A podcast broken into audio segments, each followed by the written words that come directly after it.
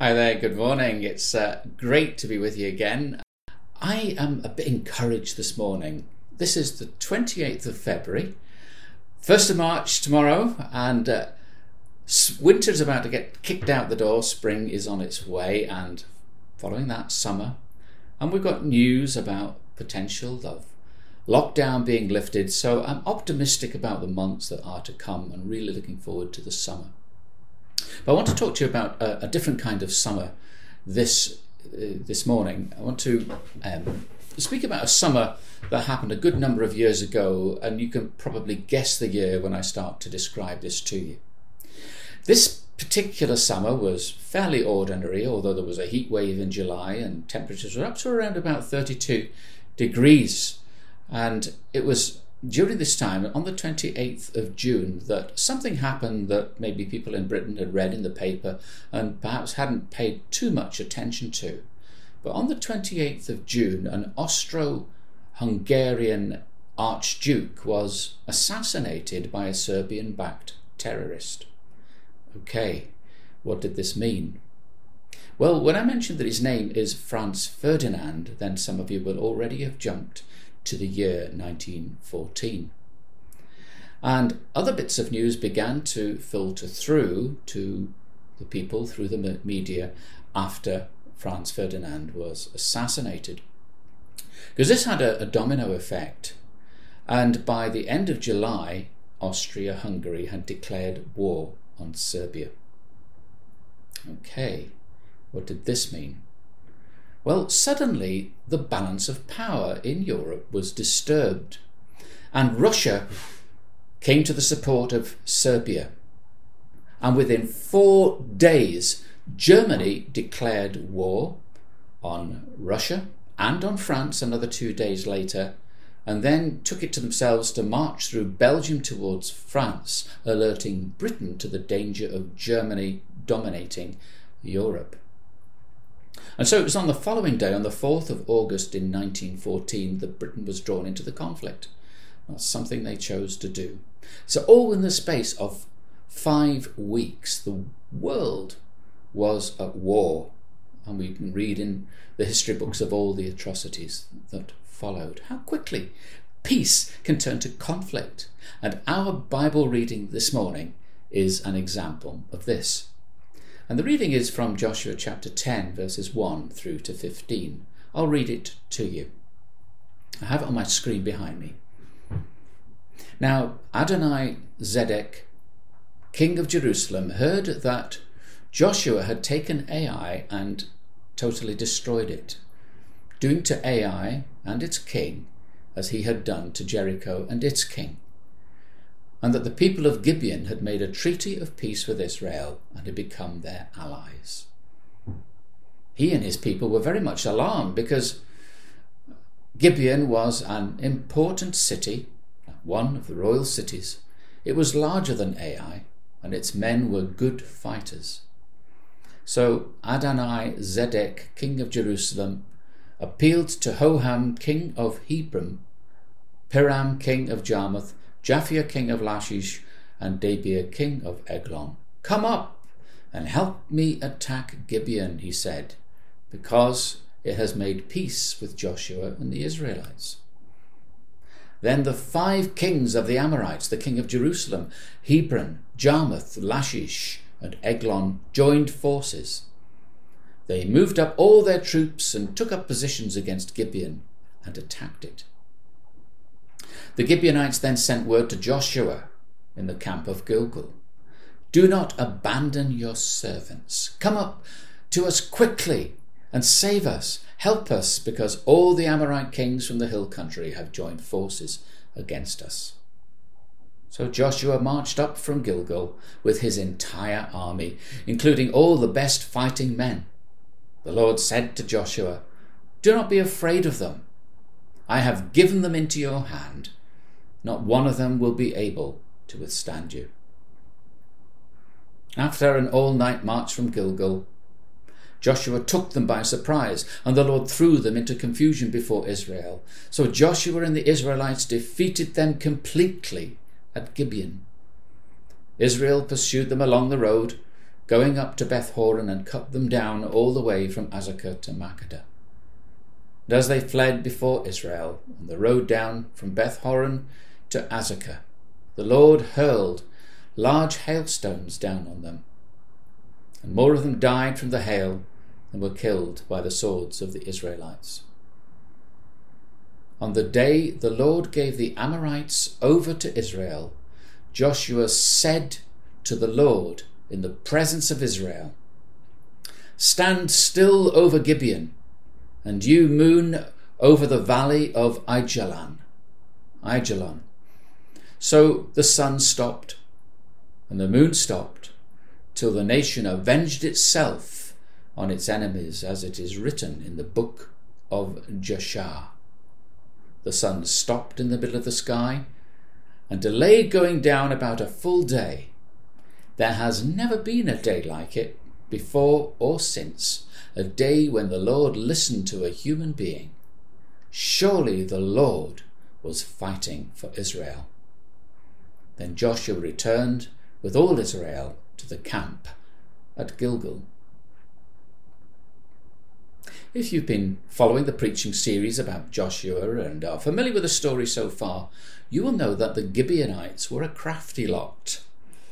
We meet them in the previous past, uh, uh, previous chapter, and uh, they were a local tribe, and they were terrified of Israel. They'd seen what Israel could do against their enemies, and so they thought they would come up with a little plan, and they decided they would dress up in old clothes and bring old wrinkled wineskins and mouldy food and pretend that they'd come from a far off land and wanted to make a peace treaty with Israel and make an oath with them which, which they, they couldn't break. And this is exactly what happened. Israel were conned into making this peace treaty and uh, binding themselves by oath to, in a sense, look after the Gibeonites. And so we join the story here. We learn that the other kings had learned about what Gibeon had done, and they were afraid not only of Israel but also of Gibeon because the Gibeonites too were very formidable fighters. And so here's the outcome in the story five kings form this alliance against Gibeon and they attack it. And in turn, Gibeon cry out to Israel and say, Please help us. We're in the desperate situation and bound by their oath.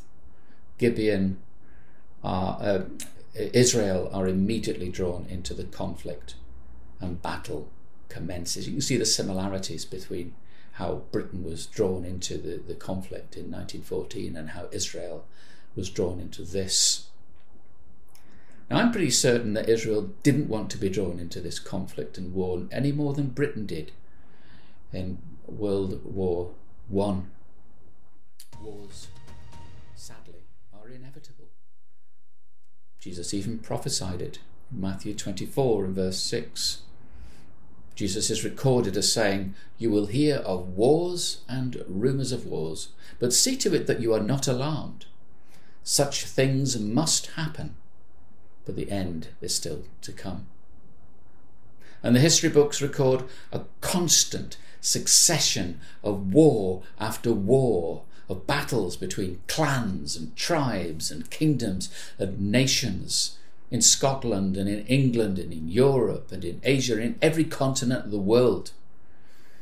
In recent decades, and go back as far as the Vietnam War, but since then there's been conflicts in the Balkans, Rwanda, Chechnya, Iraq, Syria, Indonesia, Sri Lanka, India, Darfur, Israel, the West Bank, the Gaza Strip, Myanmar, South and North Korea and the Crimea. Battles.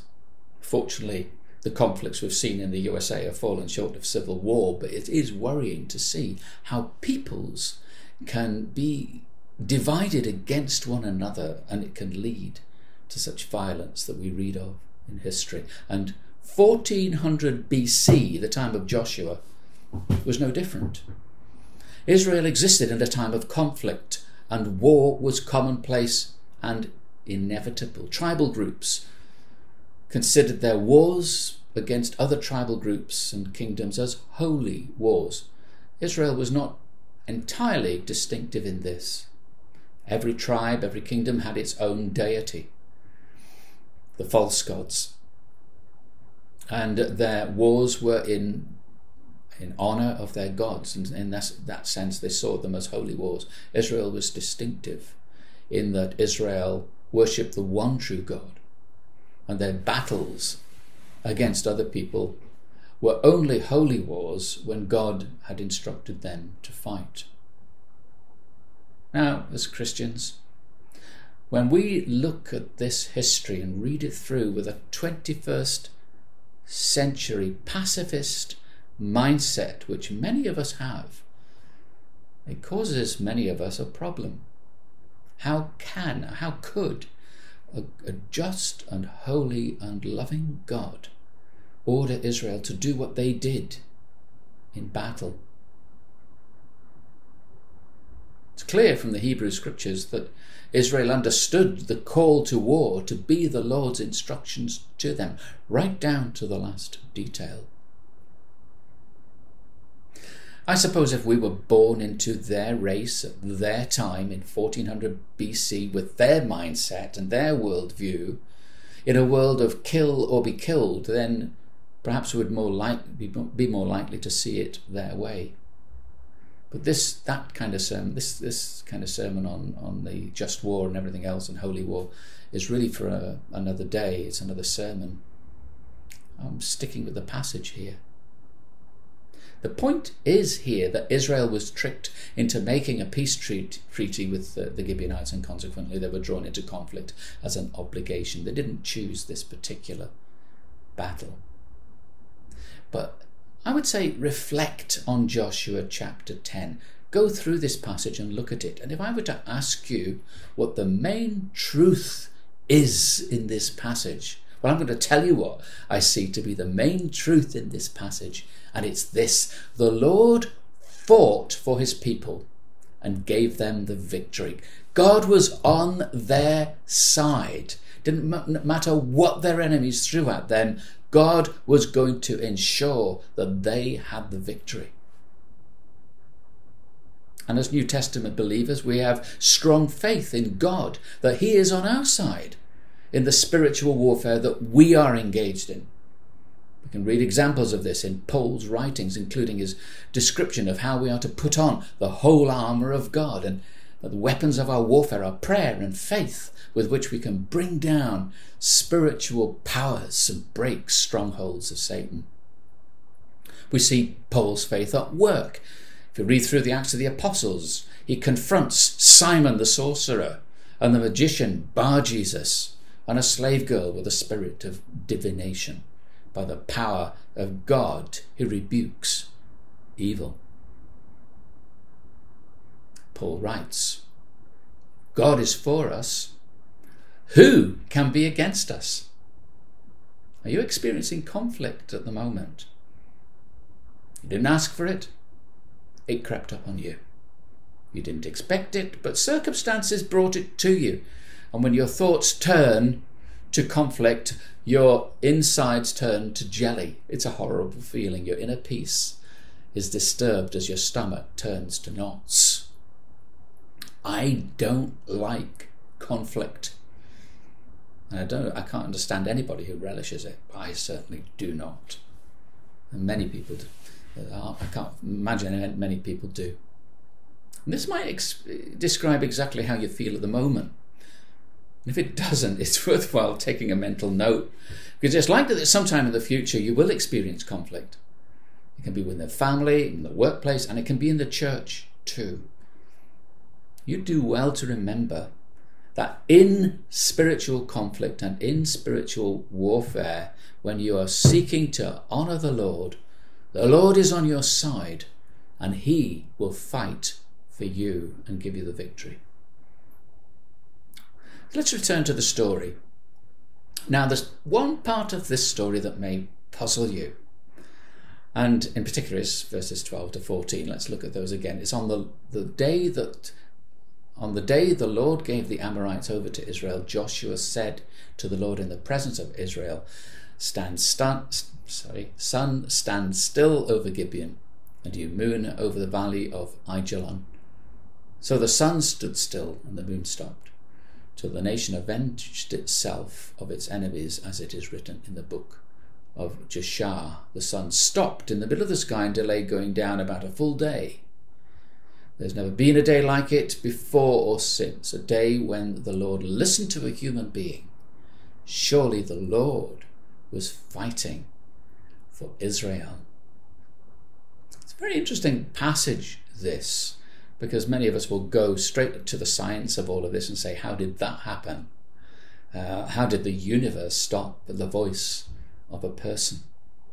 Now, read the various commentaries on this, and you'll find various views expressed, different interpretations depending on the viewpoint of both the facts and the truth that are in this passage.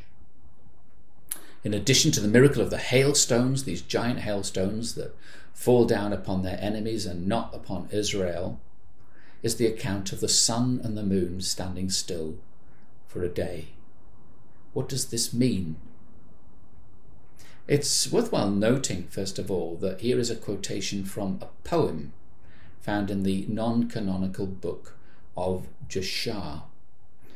And it's quoted by the writer of Joshua and used in a similar way as to the way in which Paul quotes from a different poem in his address to the people in Athens when he preaches to the people in Athens about an unknown God. He quotes from a poem by Epimenides uh, to, to Zeus. And that quotation is this Paul writes, In him we live and move and have our being. Um, and he says it's from you, from your poems. It's uh, part of, of your writings. In him we live and move and have our being, to illustrate a truth about the Lord. Now, it doesn't mean that the poem by Epimenides was inspired by God. It was not.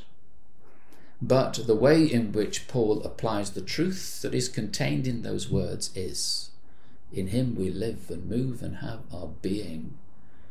And the truth that is encompassed in the um, in the poem to uh, that, that is uh, mentioned here in, in Joshua chapter 10 is that God intervened for the people.